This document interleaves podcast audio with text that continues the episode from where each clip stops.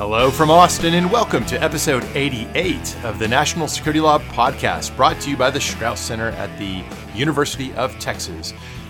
I was about to say what day it is, Steve, but I'm having trouble. Can you help me out? Well, we're recording this on Friday, August 17th, but I suspect that most of the people who are listening to it no earlier than the week of August 27th, because we're trying this weird thing where we bank an episode.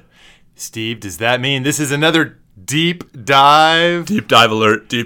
We should have had a sound effect set up for this, some kind of submarine. That would require preparation. Yeah, we don't do that. But so just for soon become apparent. We're recording this both before actually episode 87. How's that for mind boggling? Oh man. But also with complete disregard to potential developments that have transpired in the last few days that you all tuned in anxious to hear our comments and reflection upon. You're just going to have to wait till I get back from vacation. Sorry. Yeah, if by the time you're listening to this, some horrible, I'm sure something horrible will be happening. Yeah. Something that it's outrageous we're not commenting on. Right. We don't actually know. Like, this is Bob Mueller still the special counsel? Are the Mets still in fourth place? I mean, all kinds of crazy things could happen. Some of these things are more likely than others. So, Bobby, why don't you tell folks what this deep dive is about, since now they're probably wondering if it's worth, continuing to listen to this out of time episode 88, which, by the way, if you're going to have an episode out of time, 88's a good number for it, because that's the speed at which the DeLorean can travel through time. Oh my God, that is so good. Now, if only which felt fast to me when I was young enough to appreciate Back to the Future. 88 miles an hour seemed like crazy fast. Now it's like, oh, Texas drivers, 88's like nothing. Same on the gigawatts, 1.21 gigawatts. Gigawatts? It's gigawatts. Whatever. Either way, the only way you're going to get it is by tying some contraption to the clock tower, and we know that's not going to work. All right. We are here to – actually, this wasn't done on purpose, but it really flows naturally from our first deep dive episode. Listeners, if you were with us for that one a couple of weeks ago, we talked about the Hamdi decision, which at bottom is about the legalities of using military detention against an American citizen under color of the laws of war and the AUMF. And now we're going to pretty much look at the same thing with respect to not detention, but targeting, using lethal force. And our case study will be Anwar al-Awlaki, which is a name that, for those who work in this area, is obviously going to be a very familiar one. Folks, that's the American citizen who became an AQAP, Al Qaeda in the Arabian Peninsula member, whom the United States attempted for some time to kill via drone strike and then eventually succeeded. Along the way, we have not one but two different litigations, both of which produce a set of really interesting, I would say, Fed courts type issues, political question, standing, those sorts of issues. And then later, despite the failure of those lawsuits, we still nonetheless, in a way, get to the merits in the sense that there are government executive branch, Obama administration, there's a white paper, there's an OLC memo setting forth their view of the merits, and we can engage on the merits. And then there's litigation over the release of the OLC opinion based on the white paper, which actually culminates in pretty important Second Circuit ruling in, I think it was April 2014, or June 2014, not long thereafter, the OLC opinion was released. So we actually have a fair amount to say about both the facts and the legal analysis, not just sort of as a general proposition, but about the specifics in al-Awlaki's case. That's right. This, you could nearly teach a short course in national security law through the lens of this case. And perhaps between this and Hamdi, maybe you could. Maybe we will. Yeah, that could be some. So why don't we, Bobby, let's start at the beginning. I mean, let's tell folks, so who was Anwar al-Awlaki? How did he get to be on the radar for this kind of use of force? And why did his really become this high-profile, not test case, but really sort of, notorious example in some circles and prominent example in others of the U.S. government's power to use force against one of its own citizens? So al-Awlaki's born in the United States, first of all. The guy's from New Mexico. So let's just be really clear about this. We're talking about an American citizen. A birthright citizen. And in the immediate aftermath of the 9/11 attacks, so he's sort of a relatively young guy. At that point in time, he actually was called upon, for example, by the Washington Post in the immediate aftermath of the 9/11 attacks, where there was a lot of interest in coverage saying to the non-Muslim American public, hey, let me explain things about Islam to you. He had some fairly prominent media roles that I think you can fairly put under the heading of, hey, I'm talking from within Islam to the non-Islamic American public, and trying to explain that it's a religion of peace, et cetera. This is, you know, the attacks don't represent. Trying to bridge the divide. Yeah, it was a sort of a translational role. But whatever the merits, and you can have disputes about whether or not that was truly a good faith position being espoused by him at the time. Later on, he certainly comes to sour pretty dramatically on the United States and the West in general in terms of their foreign policies. I think it's fair to say he, at least if he hadn't before, he certainly radicalized to some extent as time goes by after 9/11, getting upset about the use of force in Afghanistan, then later Iraq. He ultimately ends up leaving the country. He goes to Yemen. He ends up becoming, and I think this isn't really disputed, but perhaps there are those who would dispute it, I think he becomes a member of Al Qaeda in the Arabian Peninsula, AQAP, as we'll call it. Now, AQAP is one of the famous or infamous Al Qaeda franchises. There was certainly a time, Steve, where it would seem silly to have to pause to kind of go over what's AQAP, how does it relate to Al Qaeda, but you know, in 2018, maybe it's worth stepping back and doing that again because we've been so Islamic State focused for so many years now. There was certainly a window there, especially around 2009, 2010, 2011, where AQAP seemed the particular organization most likely to carry out or to attempt to carry out an attack within the United States akin to the 9/11 attacks, and most famously attempted to do so in particular through the Christmas attempted bombing in a flight bound for Detroit, where Abdul Muttalib was unsuccessful in setting off his bomb, and that was an AQAP directed attack. And you have this sort of pattern where AQAP, though very much based in Yemen, definitely had a wing of the organization or people within the organization interested in carrying out attacks against civilians in the United States, in the West, if possible. You also have the claim that, you know, that al-Awlaki was communicating with Major Nidal Hassan as part of that. Hassan, of course, was responsible for the murder of 13 soldiers at Fort Hood. So, you know, whatever the origins, whatever the cause is, there's a point after which al-Awlaki becomes very, very high on the U.S. government's list. I want to say more about this. Yeah. So this is, to me, one of the most important parts of the story, so I want to be precise in how we talk about it. By the time you get to this period where, for example, al-Awlaki is in communication with Major Hassan, he's not some obscure person. He's one of the most widely viewed providers of English language pro-violent jihad content on the web. Mm-hmm. His videos are watched all over the world. He's becoming deeply influential in a propagandist and recruitment sort of way. And that's very public. That's very visible. Anyone could see that. It was a well-known problem. And so for many people, the frame through which they first encountered al-Awlaki is the frame of a guy who may not, but may be part of AQAP, but who's involved in general propagandizing. And so there's sort of this speech element to how people thought about him.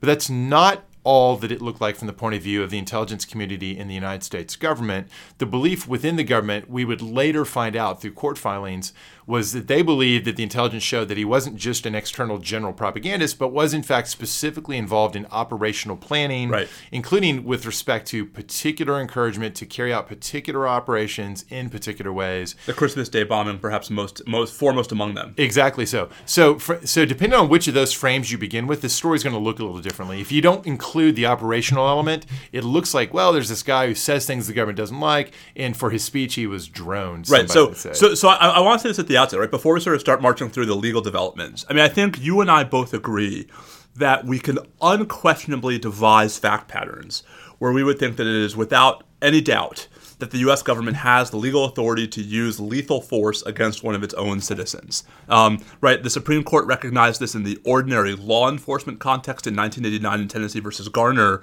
Of course, it has to follow on the battlefield. If Gaetano Torito, the U.S. citizen who was captured fighting for the Italian army during World War II, if he's engaged in active hostilities on an open battlefield, we're not prohibited from shooting back at him just because he's a citizen. I mean, even if you knew he was a citizen, even if he's wearing a shirt that says, I am an American citizen.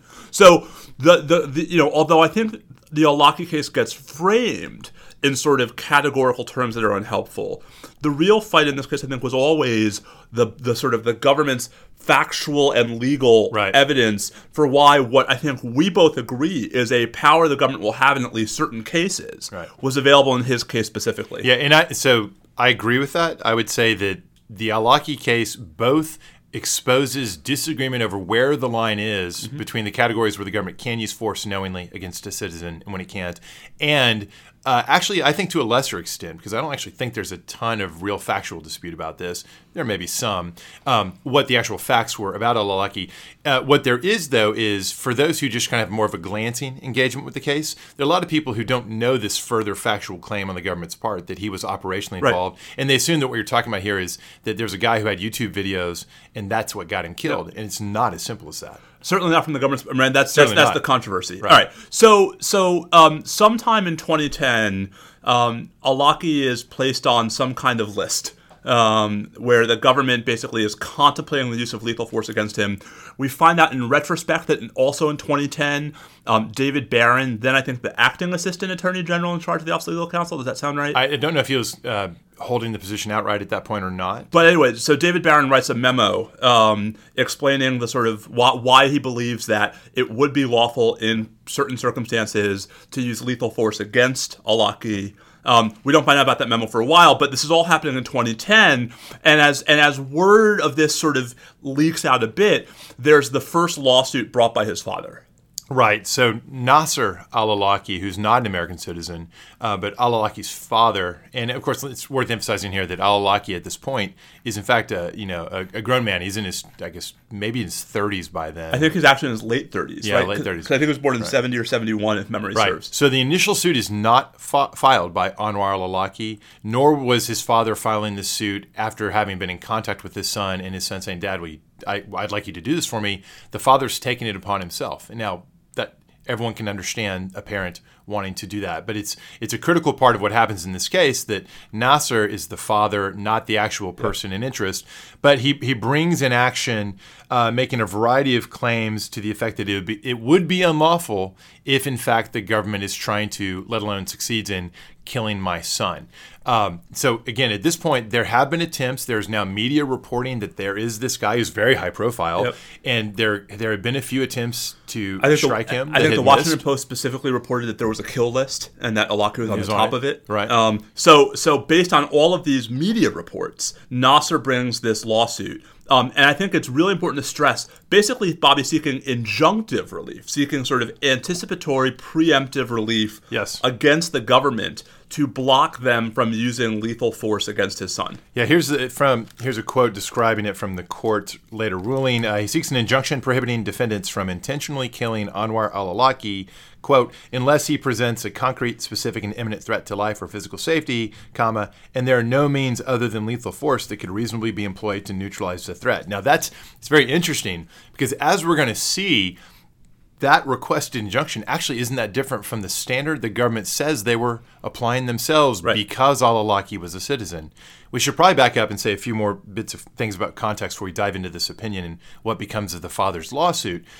First, the United States has been using force on a combat operations basis in Yemen for a long time surrounding this time period. So this isn't some isolated thing out of the blue where the United States isn't otherwise present, both through the military and through the CIA. At this point, a pretty substantial annual pace of using force against AQAP there. The government had long since, by this point, been taking the position that AQAP was covered by the AUMF, even if it was separate, distinguishable from core al-Qaeda. It was joined in the hostilities against the United States in light of its attempts to carry out attacks against us.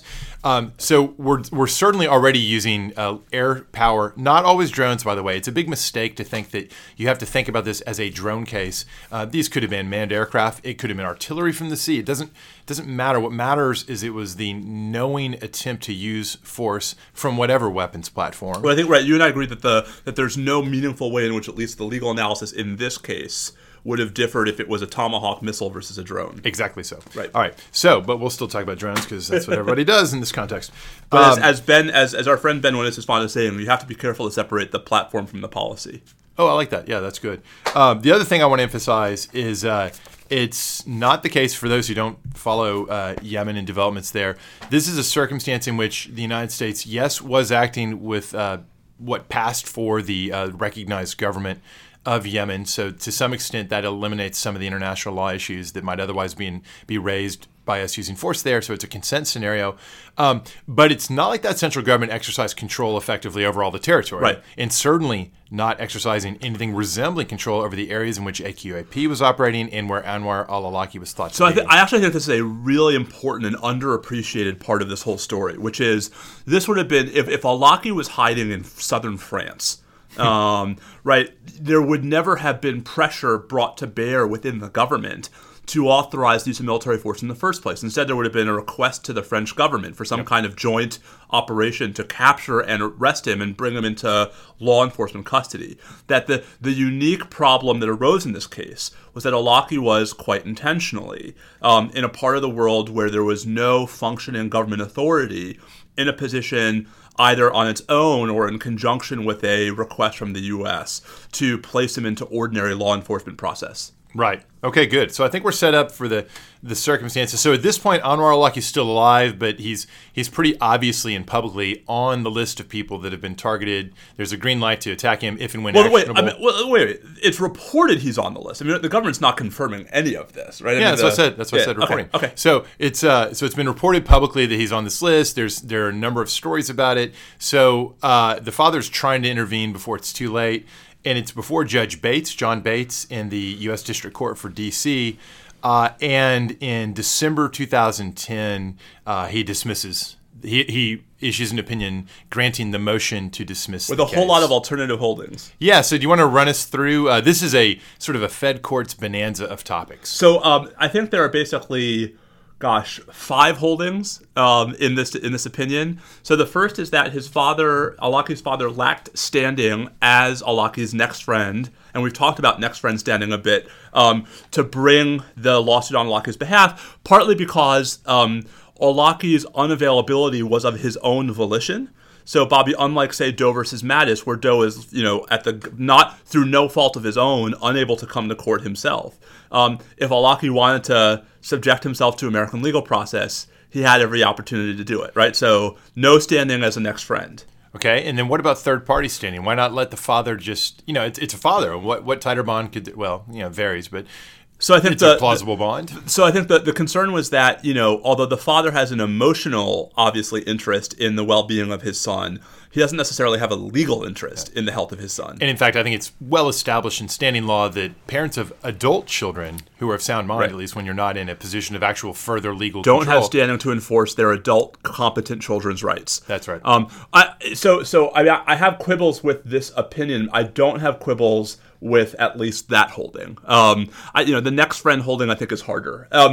The Judge Bates went on to say the threat of a future state-sponsored extrajudicial killing was not a cognizable tort under the alien tort statute. So one of the claims that al-Awlaki's father had brought was about the alien tort statute. That in any event, the father was not authorized to bring an alien tort claim on behalf of his son. And then, Bobby, last and perhaps most important, and it's odd that he left this for last, that in any event, the entire lawsuit was barred by the political question doctrine. Okay, so let's talk. We've talked endlessly on the program, but it's a deep dive, so let's dive deep. Political question doctrine, go.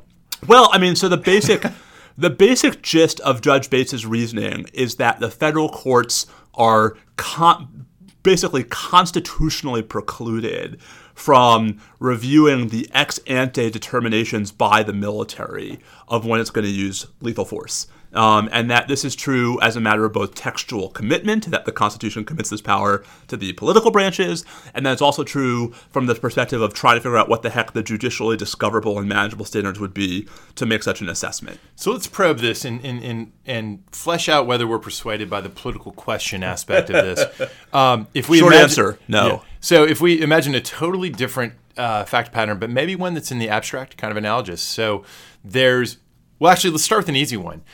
Someone wants to litigate because they view the decisions of the commander-in-chief or maybe the combatant commander for the theater making really unsound decisions about which units to deploy and where they ought to deploy.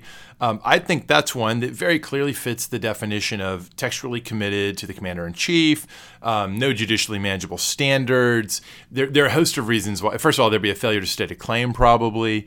But if they argued that some way or fashion that the president's sort of military judgments about let's send this unit that way, let's deploy that unit there, that's probably going to get a political question ruling any time. But I think that's distinguishable from what we've got here. So I actually don't think in that hypothetical the problem would be a lack of judicially manageable standards. I think that your first instinct was the right one, which is if it's literally about, I don't think the president is wise to deploy troops to this theater versus that theater, I think there's a pretty strong argument that that's the exact kind of superintendent's decision that the commander-in-chief clause commits to the exclusive authority of the president.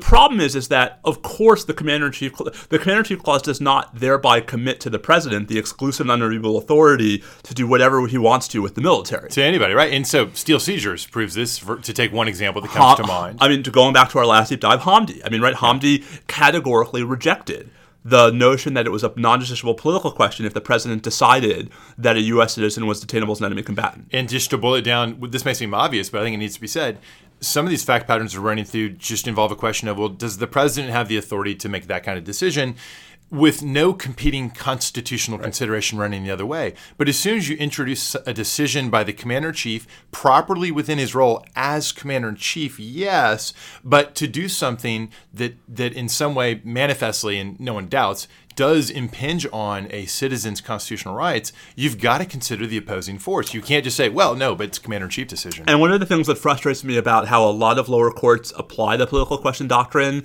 in this context, and we've talked a bit before about the private military contractor cases where you see a similar problem, is that they're not careful.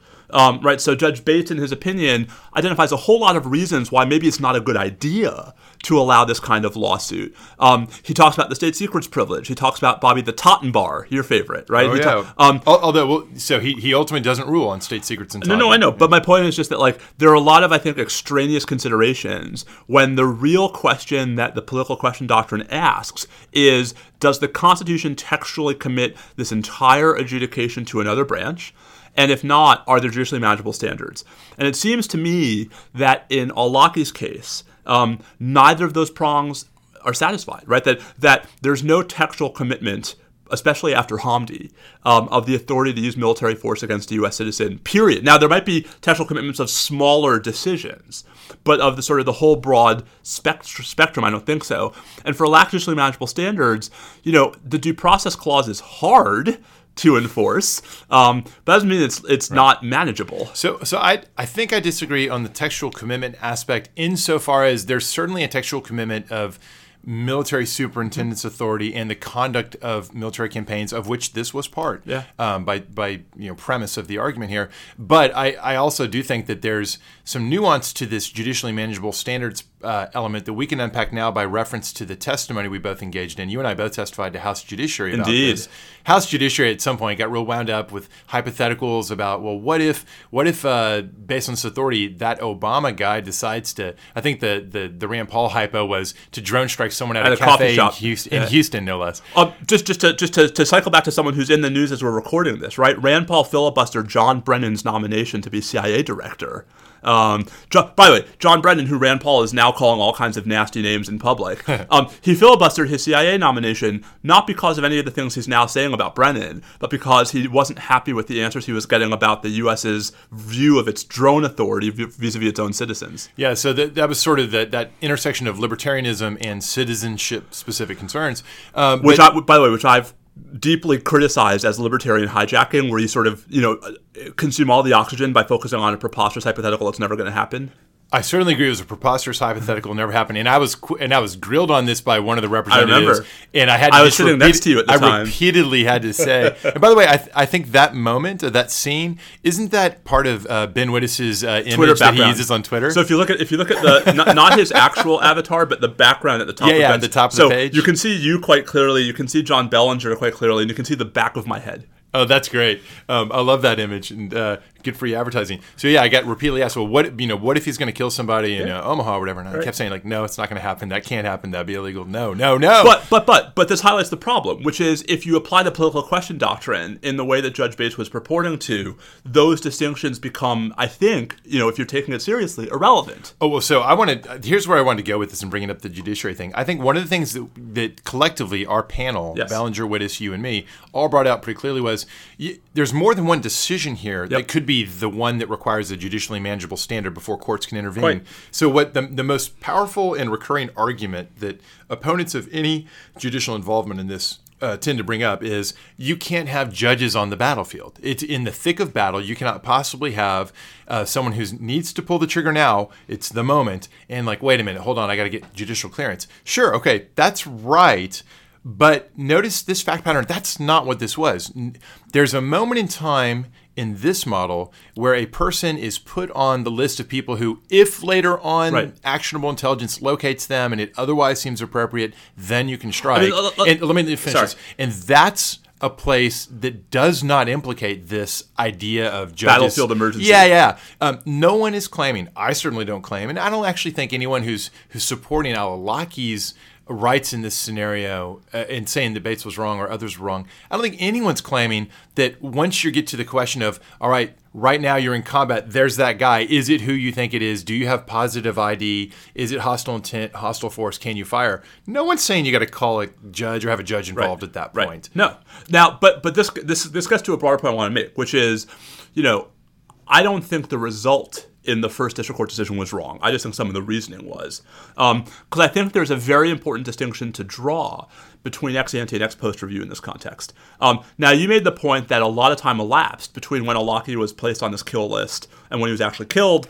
Indeed, 14 months elapsed between the David Barron memo and when the strike is actually carried out that kills al-Awlaki. So it's not like this was, an emergency situation. But I think part of the problem is there's a whole, we're going to get into this later, but there's a whole fight over sort of what due process requires in this context. And Eric Holder gives this famous speech at Northwestern Law School where he says due process is not a requirement of judicial process. And I take exception to that in part, which is that I think due process is not necessarily a requirement to ex ante judicial process, but certainly where we're talking about a deprivation of life, it's a requirement at least of after the fact judicial process. And so I actually think there's a really important distinction to be drawn between an effort like the Fathers to litigate all of this ex ante and an effort to look back and say, well, it happened, was it legal? Because among other things, this lawsuit, the first lawsuit, was never going to actually be able to answer some of the hardest questions, which is,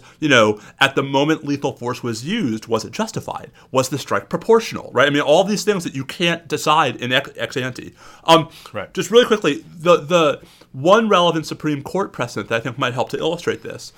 So, after the Kent State shooting during the Vietnam War, there was an effort to basically enjoin the entire Ohio National Guard from doing anything, and to basically impose judicial supervision of how the Ohio National Guard trained its soldiers, how it supervised them to prevent this from happening again, basically in response to Kent State. And the Supreme Court, in a case called Gilligan versus Morgan, says, no, that's non-justiciable. It's a political question. Gilligan, I think, is often overread as standing for the proposition that courts don't have the power to interfere with military decision-making. 10 months after Gilligan versus Morgan, the court in Scheuer versus Rhodes allows a damages claim arising out of the exact same incident to go forward, and distinguishes Gilligan on the ground that there's something qualitatively different about asking a court to decide in advance, and indeed to supervise, how the military does its job, and asking the court to decide after the fact, was this one particular use of force lawful? And I think that that's really reflected in the al-Awlaki case as well. What's the best? So a counter argument to that is a compelling, persuasive distinction, except when the nature of the expected harm is life. Yeah, because it's the most obvious thing that can't be fully fixed. I completely understand that. But back to Tennessee versus Garner, right? So Tennessee versus Garner, there are circumstances in which law enforcement officers are allowed to use lethal force. Definitely so. Right? No one's going to dispute that. You're never going to be able to assess that in advance, right? Whether those, you might be able to say, here are some of the criteria that will be relevant when the time comes to decide whether a use of lethal force is appropriate, is lawful.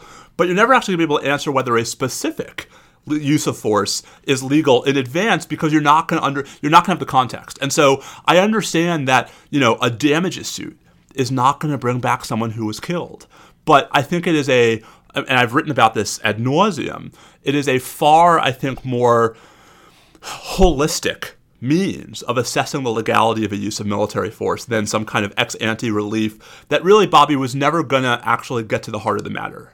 So I find myself in the unusual position of repeatedly trying to outflank you on your liberties left or right or whichever direction this is, because as the Rand Paul example shows, you shouldn't call it left right. It's just it's a circle. It's a matrix. How about that? Oh. Isn't it? So you said that you can't ever judge the moment of force in advance. Now that's true, just like the battlefield moment, but you can judge in advance, and there's no impracticality to judge in advance the nomination of a person to be added to the kill list. Oh, no, I agree. Oh, wait. So I want to say, this is not me saying that I don't think ex ante litigation is categorically inappropriate. Okay. It's that I don't think it will ever be sufficient. And so, right, so if we're talking about sort of from a blue sky perspective how this should work, like I would not, if you gave me a choice between an ex ante lawsuit and an ex post lawsuit, I'm going to take the ex post lawsuit. I don't think they have to be exclusive. Like I think, except the person in interest never would. Well, of course not. But again, I mean, I think that the ex ante lawsuit is only going to be able to answer a small sliver of the questions that the ex post lawsuit. And just from a thinking about this from the government's perspective, if this is my central objection to Abbasi. When Justice Kennedy says damages lawsuits are especially problematic, right? My reaction is that's completely bass-ackwards. Because if I'm the government, I'd much rather not be worried about a court stopping me before I do something in the name of national security than paying damages 5 years later because maybe we overstepped. Right, and I think that. So I'm not saying that I think ex ante review shouldn't be available at all. I'm saying that it raises concerns that I think ex post review doesn't. Yeah, I actually largely agree with all that, but I can't help it. Exploit this opportunity. Right, to... But all this is to say, I still have problems with how Bates does the political. Like, given that he finds that there was no standing, I really would have stopped there. Well, yeah. So it's interesting because he chooses to grab some extra issues. Look, for those who aren't lawyers, and indeed maybe some who are lawyers, there's always this interesting question like, well, how come the judge answers some questions but doesn't answer others in a situation in which there's 5 possible ways to rule, any one of which would end it? Why don't they just pick one and end it on that? And some judges do have sort of a principle of efficiency where, as a matter of principle, they're going to pick the narrowest ground or maybe the broadest ground. They're going to pick some ground and kind of leave it at that, and the rest just goes unaddressed. I'm curious what you think, because you're a closer observer of judicial behavior than I am. But I have this rough sense that it's just deeply idiosyncratic, and even for particular judges, it kind of depends, and it's going to be influenced by factors about how sure are they about how they'd come out on certain arguments, and how they view the sort of what an appeal would look like, right? So I think, Judge Bates might have been thinking about how, at least some of these grounds might have been vulnerable to appeal, but certainly not all of them. Not all of them. So, and yet he doesn't. So conspicuously, he chooses at the end not to actually say anything on the merits of the state secrets argument, which of course is looming in the background because the factual allegations in the father's complaint are only allegations, and the only way you're going to be able to prove them is by taking discovery of the CIA. And he goes to the point. There's about 2.5 pages on this, and it seems like he's going to say, "Oh, and a third reason this can't go forward is state secrets." And he says, "Well, we're not going to rule on this." It's kind of curious. I think that's just sort of an idiosyncrasy of at that point the opinion's getting long. He's already sunk a ton of time in it. But also, he may be feeling unsure about how that was going to come down. Because especially, if ever there was an argument that there was a constitutional right that would override the state secrets privilege, it might be the right to life. It's just, it's funny that he didn't just have a footnote saying, like, I'm not going to address other arguments. Listen, there's a lot. I think that I have been a critic of Judge Bates in other contexts, but I am a deep admirer of his intelligence and his capability. And I don't think this is one of his best opinions. And I think it's a reflection of the both legal and I think moral complexities of the case. Well, so I'm a big John Bates fan, and I will say that I think that when you read it, there's a lot that's written here that shows he's very aware of just how difficult this is as a policy and legal matter. All right, so why don't we sort of fast forward a bit? So this is December 2010. From the U.S., the next thing that happens on the U.S. side in May, there's an attempted strike against al-Awlaki that misses. September 30th, there's another attempted strike. This one succeeds. Al-Awlaki is killed. Yeah, and not just him. Not just him. I think what there were. I think his son. Was present. His son. I thought was that his was son a, present at another. That time. Was a subsequent strike a little bit later. You're right about that. Okay. His son is not targeted, right. But is killed as collateral damage in another strike not that long thereafter. And indeed, his daughter is actually killed in 2017 in a joint U.S.-UAE operation as collateral damage. Yeah. All right. So following on the sort of the actual successful drone strike. Now, Nasser al-Awlaki sues not as his son's next friend, but as his son's estate. Yeah, exactly. So this is, in effect, the executor of the estate. I don't know if he formally was in that position, but he's identified in the caption. It's the personal representative of the estate. And now he's seeking damages. Exactly so. And this one doesn't go before Judge Bates. This one goes to Rosemary Collier, also of the D.C. District Court. But it also fails, though for different reasons. So this is, I have to say, I have some quibbles with Judge Bates' opinion in what we might call al-Awlaki 1. I have a lot of quibbles with Judge Collier's decision in al-Awlaki 2. So this is the scenario where you were taking the position that as a matter of sort of institutional legal design for national security accountability, what you most want to have would be post hoc damages actions where you can look at the actual facts such as they are and provide sort of post hoc accountability that doesn't as directly tie the government's hands on the front end. Correct. Okay. So Judge Collier reaches 6 holdings to go along with Judge Bates' 5. The first and perhaps I think the most correct, Bobby, of the 6 is that the political question doctrine now, she thinks, does not bar the lawsuit. And here she actually draws much of the distinction that I was trying to draw, which is there's just nowhere near the same kind of either textual commitment or lack of judicially manageable standards when a court is simply asked to assess a prior action by the government for its legality. Analogizing, I think, to the Gilligan-Scheuer distinction that I was just making, right? Okay. That there's just something different about trying to stop the military and or the CIA in its lawful covert role from acting. In a way that's, versus trying to sue them for liability after the fact. The second holding, and this one, Bobby, is just preposterous, is that the allegations in the complaint failed to plead a seizure. Here, under the Fourth Amendment. So the claim, right, is Fourth and Fifth Amendment violations. Right. Fourth Amendment seizure, Fifth Amendment procedural and substantive due process. So just to unpack it for the non-Fourth Amendment nerd listeners, the Fourth Amendment, most famously, everybody knows, it regulates search and seizure. Everyone thinks about the search investigative part, but it's also about the power to arrest. It's also about the seizure of a person. And it is settled beyond peradventure that a use of force by the government, whether it results in the death of the target or not, is a seizure. No, that's right. Force equals seizure. That's kind of a generic, kind of familiar claim. So it's wrong, and the problem is it's wrong in a way that actually allows her to duck what I think is the hardest question in the whole case.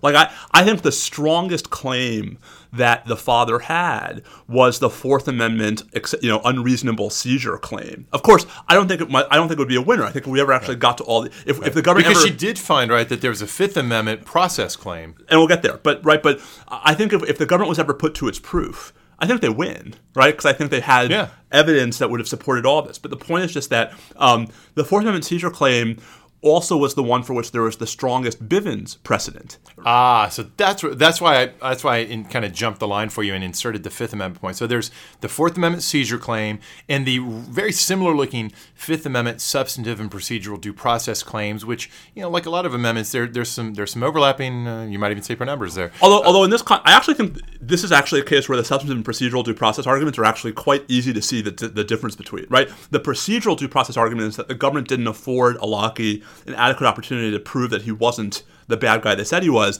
The substantive one is that he just had a right to not be killed in the first place. Right. Not be killed based on whatever the circumstances were.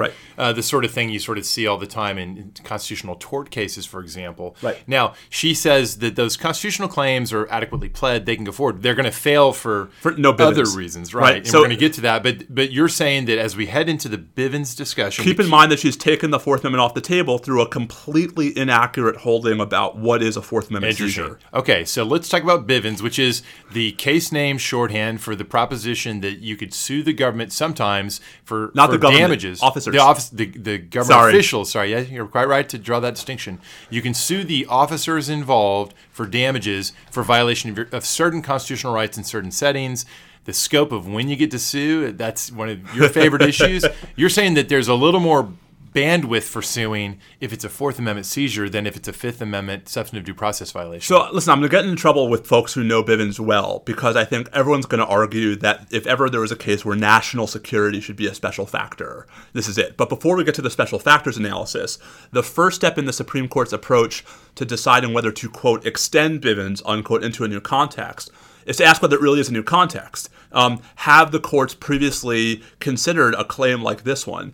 And Bobby, there is perhaps no more common Bivens claim than an excessive force claim under the Fourth Amendment, that in the context of conducting a search and seizure, the government used excessive force. Now, this is different in important respects. This is not law enforcement. This is either the military or the CIA, right? This is overseas. I mean, there are lots of complications, but just from the first place where you start the analysis, by taking the Fourth Amendment off the table, you take away the most well-established, least questioned body of pro-Bivens case law. So you're saying if she'd kept the Fourth Amendment in as she properly should have, it doesn't mean that there would be a Bivens remedy, but it would only fail to occur. That is, the only reason you would still get to the conclusion that there's no Bivens remedy here is because there's the special factor of national security and military affairs as an overlay. It's not like a regular excessive force which case. Is where she ends up anyway. So Judge Collier on the Fifth Amendment claims, if she does allow to go forward, says, I'm not going to recognize the Bivens remedy because interference with national security and interference with foreign policy are both special factors, counsel, and hesitation. At the time that this was decided in April of 2014, I actually think it went a little bit beyond where some of the precedents then were. Although I think it's actually now, in retrospect, deeply consistent with Abbasi. Mm-hmm. Certainly. Where I don't think, my own blue sky view is that Bivens is the right way to do these kinds of cases. The Supreme Court's hostility to Bivens, and especially the Supreme Court's embrace in Abbasi of sort of barring Bivens when you're trying to challenge not rogue actions by ultra-virus officers, but conscious high-level policy decisions in the national security space. I criticized this decision at the time it was decided. I think it would be very hard to criticize it on the same terms after Abbasi. Interesting. So this was pre-Abbasi. What was the most relevant precedent for them? Was it El Shifa? So no, I actually think the most relevant precedent was the DC Circuit had a case called Doe versus Rumsfeld, mm-hmm. Which was a Bivens case, I think, brought by former Iraqi detainees in 2012, where the DC Circuit says, special factors, national security is special factor, counsel, and hesitation. So, Bobby, there had already been, by the time this is decided in April 2014, a raft of national security special factor cases. I actually think those cases were not, I think they're wrongly decided, but I think Abbasi, I lost that fight in Abbasi. All right. So she and on your account, she's making missteps on the way, but she's actually getting to a place that's pretty defensible under the what you view as problematic, but nonetheless existing precedent. This is exactly right. That in retrospect, the no Bivens holding is where the Supreme Court ends up in Abbasi. I wish it weren't so, because I think the regime would make a lot more sense if there was a meaningful specter of a damages action if the government actually ever did act in a manner that was unconstitutional. And instead, we're left to sort of assess for ourselves the merits of the legal arguments because Judge Collier cuts off the cause of action. And I think this is a point that often gets lost on non-lawyers. When a court usually holds that there's no cause of action, they end up getting rid of the case without passing upon the merits of the underlying claim one way or the other. So there is no action. You can't point to this decision and say the district court upheld the use of a drone against al-Awlaki. You can just say it threw out the lawsuit. Right. This is beyond the reach of the courts. Now, neither one of the opinions, the pre-drone strike injunctive relief claim or the post-drone strike monetary damages claim, neither one of the opinions getting rid of those cases ever actually reached the merits, as we said earlier, of the state secrets privilege. And neither's appealed. Neither was appealed, which I think was a conscious choice on the part of al-Awlaki's lawyers. Yeah, for as problematic as some of the analysis might have been, for as susceptible to reversals might have been, if you look at the DC Circuit, especially circa 2010 for the Judge Bates opinion, 2014 for the Judge Collier decision, they weren't going to do any better on appeal, and they were going to create precedent that applied to other cases. Well, and as you say, Bivens precedent in particular already was unfavorable to him. I think in both cases, had it somehow gotten beyond these threshold arguments, the state secret's privilege would eventually was going to submarine both of these cases. Or at least that would have been the fight, right? Which is, you know, does the state secret's privilege get in the way of this kind of constitutional claim? The answer probably would have been yes. So instead, now, right about the same time, Judge Collier's decision comes down in April 2014.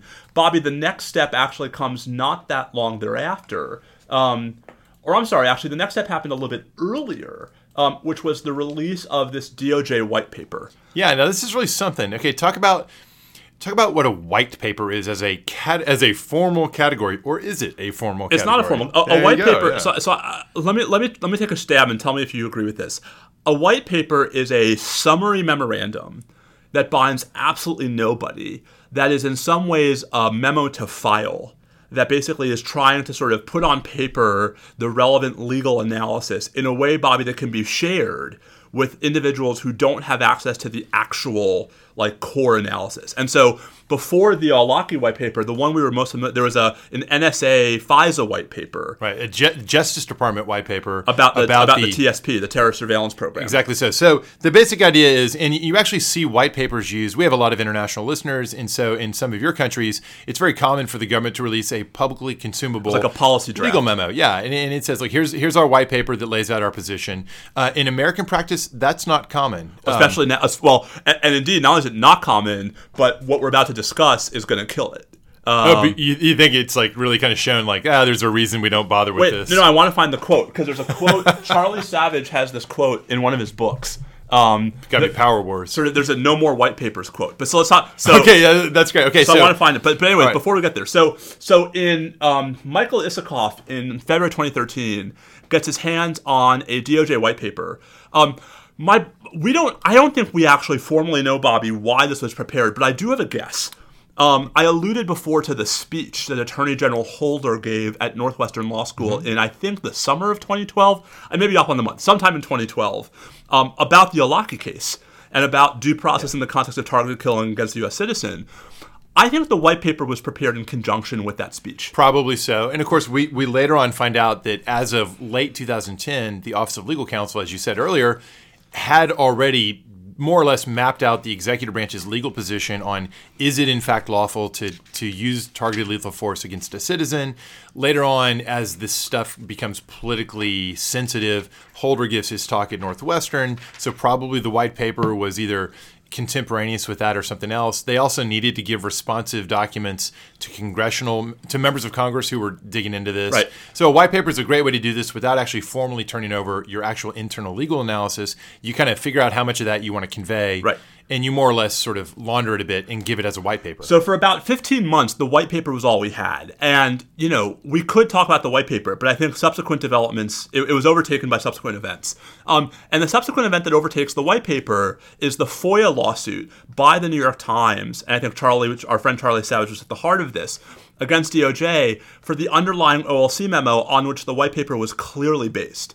And what this all culminates in is a June 2014 Second Circuit decision holding that the white paper publicized sufficient details about the analysis of the OLC memo that the OLC memo was no longer categorically protected by Exemption 1 of FOIA. And that indeed the OLC memo was, with redactions, subject to disclosure under FOIA. And so the government's effort to voluntarily disclose parts of its legal analysis ended up being a hook that was used against it to compel it to disclose all of its legal analysis. So let's consider that. Should we be happy about that legal principle that if the government goes to the trouble of trying to create something that it can share with the public, that it pays this cost for having done so? Because what a powerful disincentive that creates. So as someone named Steve Loddick wrote in April of 2014, which, by the way, because there was an original panel opinion, it was amended. So actually, the original panel opinion was in April.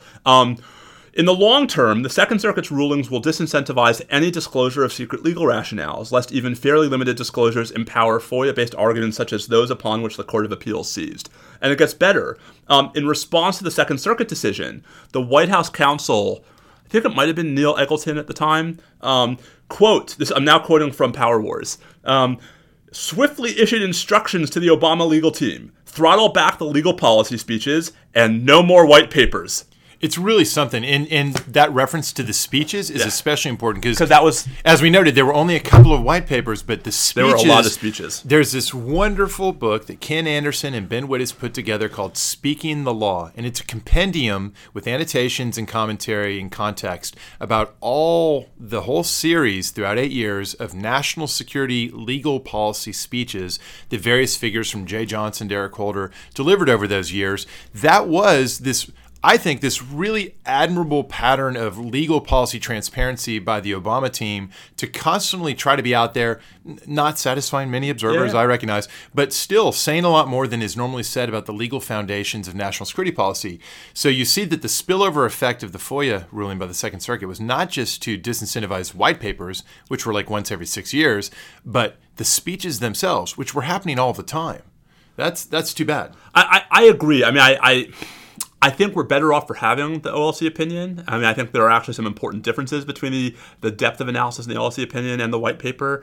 But, you know, I think the goal here should be more disclosure, not less. Yeah, I got to say, I think that there's not much in the, you know, once Holder had given his talk in Northwestern, there's not a lot of real nuance that you couldn't more or less infer from what their position was. So I mean, let's I think the one thing that's left for us to discuss, right, is the actual legal analysis. Should we do that? I mean, or should we pivot over to frivolity and not do any law? Well, we're already at 51 minutes, so we may want to go quickly into the merits. Then. So it seems like there are three principal legal arguments that the OLC memo engages with. Real quick, so we're only going to talk about these U.S. citizen-specific or U.S. rights-holding-specific scenarios. We're not going to talk about things that would be just as applicable if the target was a Yemeni citizen who's in AQAP. Right. So although I think we agree that anything that would be valid as applied to Awlaki would apply a fortiori to a non-citizen. It's just that the constraints... And vice versa, right? He's certainly no worse off than a non-U.S. member of AQAP. Right. He's better off in some respects. Okay, so if the U.S. has the authority to use force against Awlaki, it should follow that a non-citizen. Okay, anyway, we're on the same page. So to me, the three big arguments in the OLC opinion are first the argument about why the process Awlaki received satisfied the due process clause. Second, the argument that there's no actual affirmative right to judicial review, and then third, the public authority defense. As an explanation for why the criminal statutes that actually seem to make it a crime to kill a U.S. citizen overseas don't actually apply to Awlaki's case. Those to me are the big three, Bob. Okay. Am I missing anything? No, we can jump right in with that. So the due process concern, you want to map out roughly how they analyze that? Again, there's substantive and there's procedural, right? And the substantive due process argument is, does a U.S. citizen have a right to not have his life taken away if certain things are true, even if the government finds certain things to be true about him? I gotta say, here I'm with the government. I mean, I think, you know, assuming the U.S. can jump through the hoops and can show that an individual really is, you know, actively engaged in hostilities against the United States, and as the memo concludes, right, poses an imminent threat. Is sort of an ongoing operational actor in the midst of planning continuing attacks against the U.S.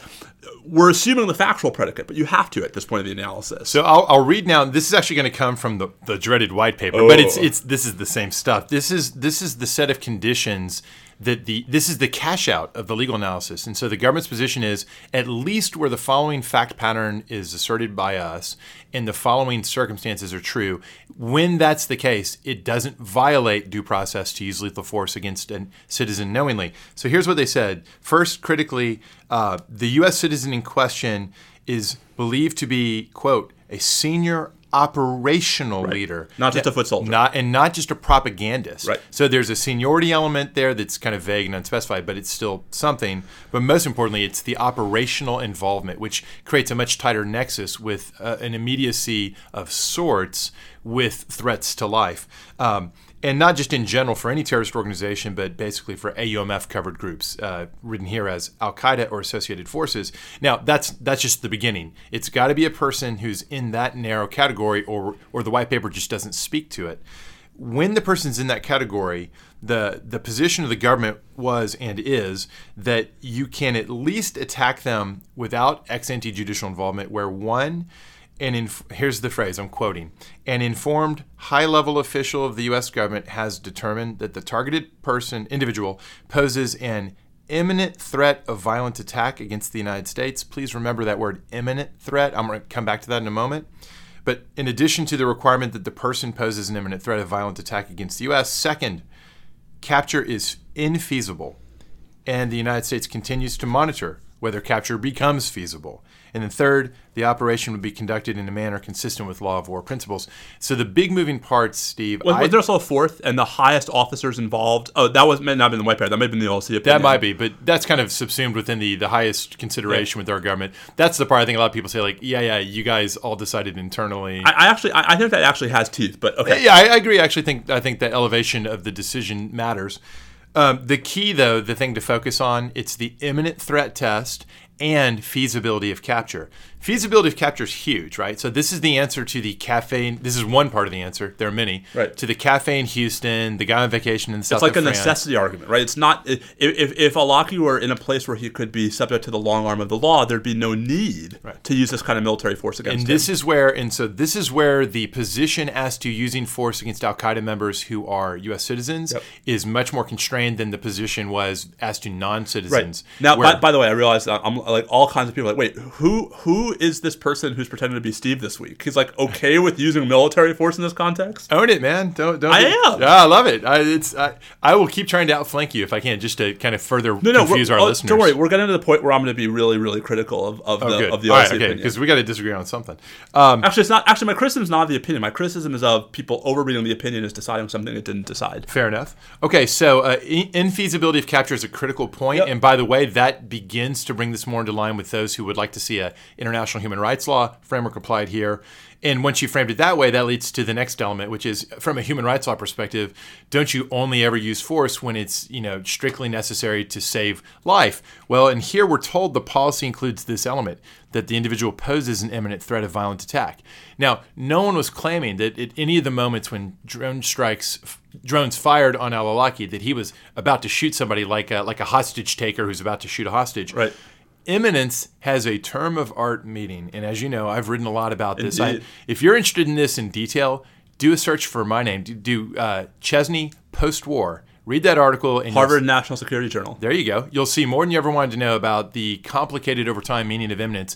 The bottom line, my friends, is that imminence has long been understood by the U.S. government in this context as meaning both strict temporal imminence, where something's literally about to happen, but also a more conceptual imminence. You might say not imminence at all, but something else, where there's an ongoing, continuous threat, and you don't have good reason to think you'll ever be there at the moment that it actually becomes strictly imminent in a literal sense. So, for example, if you knew that Awlaki was about to get on a plane to a part of the world where you actually would be in a position to affect a law enforcement seizure, I actually think you wouldn't satisfy this prong. Right, because it would no longer be the last clear window of opportunity. As Professor Mike Schmidt once described it, the last clear window of opportunity emerges when you have a situation like this where there's someone you believe to be a terrorist operational leader, they're in an area you cannot feasibly arrest them in, and actionable intelligence emerges that for the next 2 hours, he's going to be in this car, going down this road with no innocent bystanders. So this goes to why I think the substantive due process analysis, at least at the time it's rendered, which is in July of 2010, holds water, right?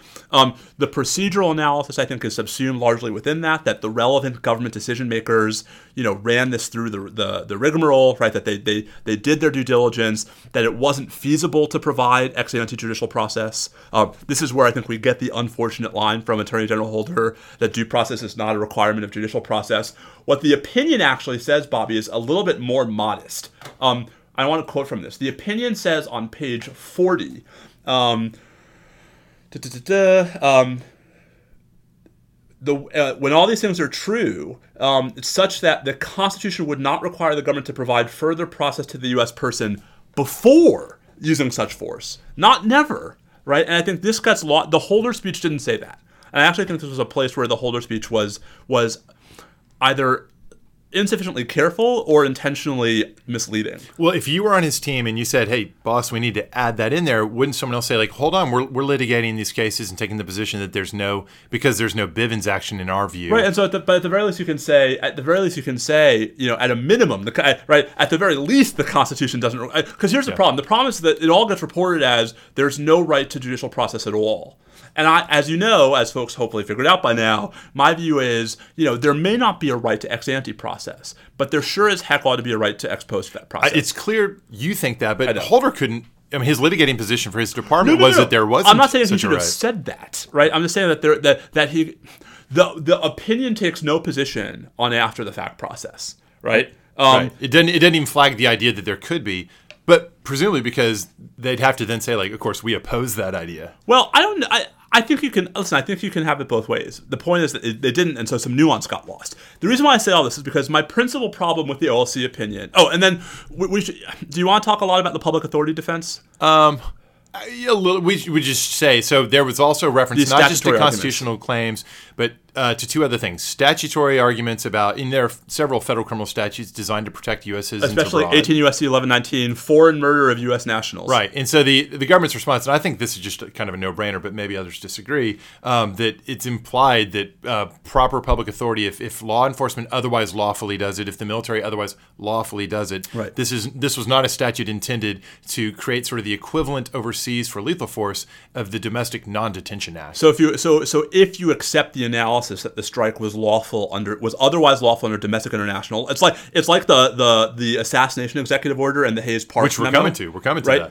that. Which is the notion that, like, if it's an act of war, that's different. Well, it's like Hamdi, right? It's like the plurality in Hamdi. It's like, look, if this was compatible, and that's why that's in the memo itself. All right, so the public authority defense gets around the criminal statutes, and then there's the assassination ban. Right, so since the 1970s, there's been an executive order where the president directs the executive branch categorically do not engage in assassination, and the term's not defined. Originally, the language for Ford was political assassination. Since Carter, it's just been assassination. And many people like to use the word assassination kind of colloquially to describe anything that's a targeted killing. Any extrajudicial killing. Well, not especially ones where you know exactly who you're going for. Because depending on what your own... targeted extrajudicial killing. Yeah, exactly. Okay, sorry. And so there was some talk about, like, well, surely this violates the assassination ban. And it's been the executive branch position going back a long ways, including to the memorandum you mentioned a moment ago. Hayes Parks wrote a memo he was a long time eminence grease of the law of war for the U.S. government. And keeper of the law of war manual. And yes, that too. and Hayes wrote a very influential memo basically saying, look, and this is not the only source of this claim, but his is the most cited one,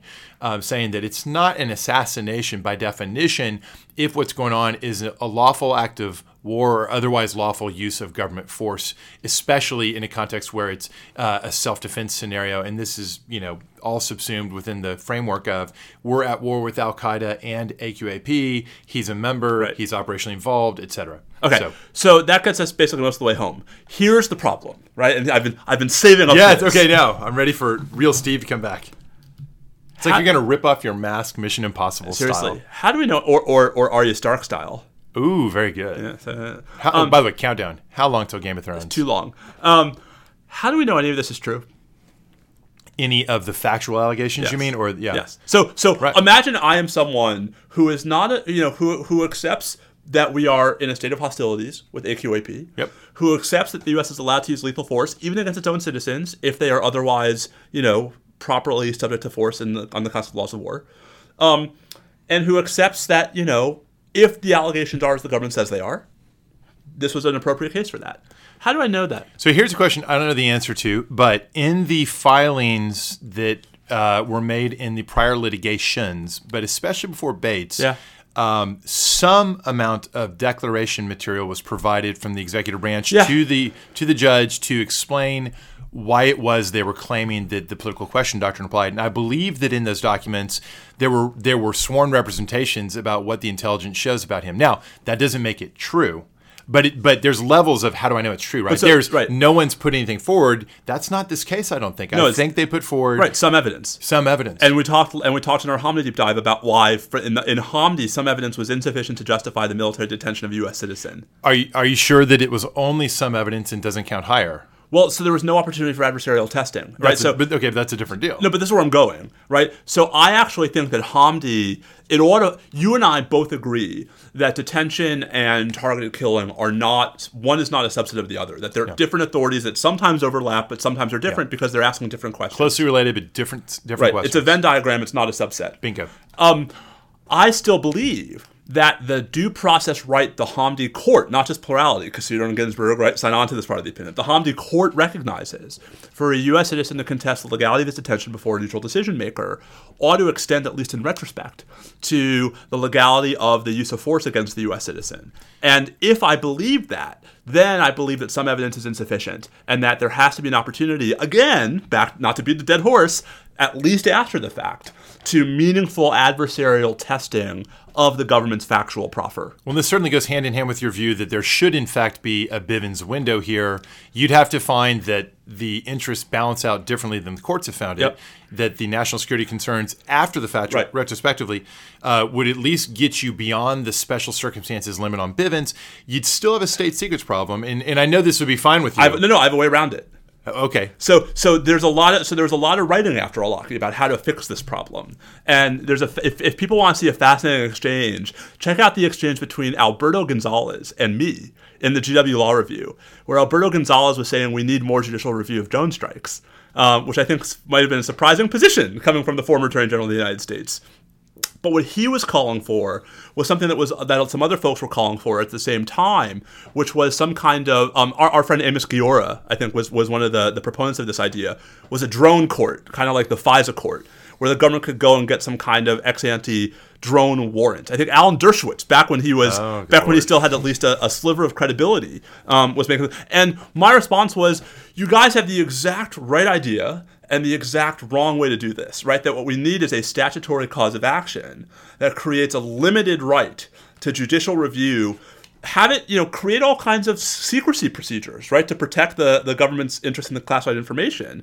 A limited civil cause of action for nominal damages, call it $1, in the DC District Court after the fact. If you create a statutory cause of action, you have no Bivens problem, you have no qualified immunity problem because you can override that by statute. And at least in my view, although I know you disagree, you have no state secrets problem because Congress has the power, I believe, to override the state secrets privilege, Bobby, especially if they're doing it in a context where they're still providing mechanisms for the government to protect the secrecy of its information. So on that, of course, the truth is we have no idea. That would be such a wide open question that there's no telling how courts would come down on it. But I say, maybe they would allow it, maybe they wouldn't. But at the end of the day, it seems to me that the fundamental danger there, it depends a lot, whether this danger is present, on whether or not you're going to actually allow the estate to come in with whatever lawyers they want. Yeah. Or another version, they special can come advocates. In, but they have to have people who can get clearances, or guardian ad litem type special advocates who stand in for the portion of the. Let's assume, for example, that the reason the government is so sure about Anwar al-Awlaki, this purely hypothetical, is that we actually have the most valuable asset in the entire apparatus. We've got a mole inside AQAP. It's the most sensitive secret that could possibly be. Yep. And in theory, maybe there's some way to get that information out, but. Boy, you'd have to, to a process like this, but my God, you'd have to be careful with how you conveyed that information. Listen, as I wrote in the proposal that I made way back when, I would do it with cleared counsel, right? Cleared counsel who have already been approved by the government to have a TSSCI clearance. We have that in the Guantanamo context, right? We have other situations where that's true. It's not perfect. I don't want to say that I've solved that. So, for example, you can't cross-examine the declarant. Listen, I haven't squared the circle, right? But the point is that would be to me infinitely preferable to the alternative, which is we are left to take the government's word for it. Because at the end of the day, my problem with the OLC opinion is that it was written 14 months in advance. Right? We have no way of assessing, based on the OLC opinion, whether at the time the government actually used lethal force against Anwar al-Awlaki, the conditions laid out by the OLC opinion were in fact present and satisfied. Well, just to go back to that point a little bit, the thing you could test then was they were making a substantive judgment about whether he was in AQAP and whether he had a certain role. Membership. You could assess membership. That could have been assessed then. It might have changed by the time. But how do you assess imminence 14 months in advance? Right. No, you can't. No. But that again, that's my same point. There are multiple questions that some admit to judicial second guessing, some of them don't. And this is my point, which is that the OLC opinion to me is actually a generally satisfying document with regard to the questions it set out to answer, but leaves, to me, the most important questions unanswered because there was no way at the time it was written for David Barron to answer those questions. Here's a question about the idea of controlling the – so obviously the great fear here with a mechanism like this is you over-deter the executive branch. Like, what if there's $1 million judgment? So you say – Nominal damages. But then does it under-deter? Like, what good comes from this other than – I mean, you're going to risk some security by sharing some of this information. What do you get – going forward, if it's a $1 deal, it's like the USFL judgment. You get common law. You get judge-made common law, as in the FISA context. You get secret judge-made common law that actually ought to, bind may be strong, but at least shape policymaking judgments. Now, mind you, in this context, we're talking about one person to date, right? And so it's not clear how law that would come out of an al-Awlaki case would necessarily bind, for example, targeted killings of non-citizens with no connection to the U.S. in other contexts. But again, I think that the problem I have is there's no adversarial testing of the government's case in chief, which the Supreme Court in Hamdi said was absolutely required by due process for detention. If you believe that killing is certainly no less a deprivation of due process than long-term military detention. We can fight about the relevant, right? Yeah. I don't know why it doesn't follow that you also have to have a right, even after the fact, awkward though that may seem, to meaningful adversarial testing of the factual basis for the government's application of the legal theory. That's where I get stuck in al-Awlaki. Yeah, no, that makes sense. All right, how long have we been going? An hour and 10 minutes. It's our usual. It's like a law of nature. And so on that note, is there more? All I want to say is, no legal precedent has been set here. There's no binding circuit decision. Oh, yeah, all that merit stuff is just expressions of opinion internal to the executive branch about what the law ought to be. And the controversy, I think, will rage if ever again we see a use of force like this against a U.S. citizen. Al-Awlaki seems to create at least a factual precedent for a drone strike against a U.S. citizen, but if it's not in a context where they're an operational lead where all those criteria are satisfied, I think there's going to be a lot of well-deserved howling about the need for more review. It's interesting when you put it that way. It makes it sound like the justiciability type rulings that we opened with have a suspension-like function in terms of removing judicial checks. And therefore, some might say, so all hell's going to break loose. But the truth is all hell hasn't broke loose in respect of the use of force. There are citizen members of Al Qaeda out there. There are others who have been publicly identified as being on the kill list. This just doesn't come up that much. No, but the fear is that if we ever get to a point where it could come up more, we haven't really learned.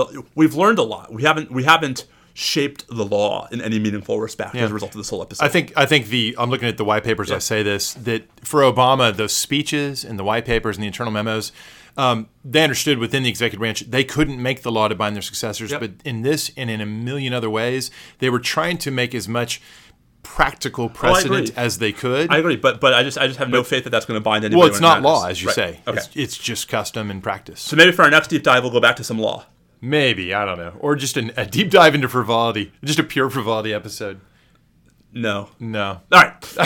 So listen, we may or may not be back next week with another deep dive episode. We haven't figured that out yet, but at the very least, we'll be back the week after Labor Day with the latest developments in national security law. So follow Bobby at Bobby Chesney. I'm at Steve_Vladek. We are at NSL Podcast.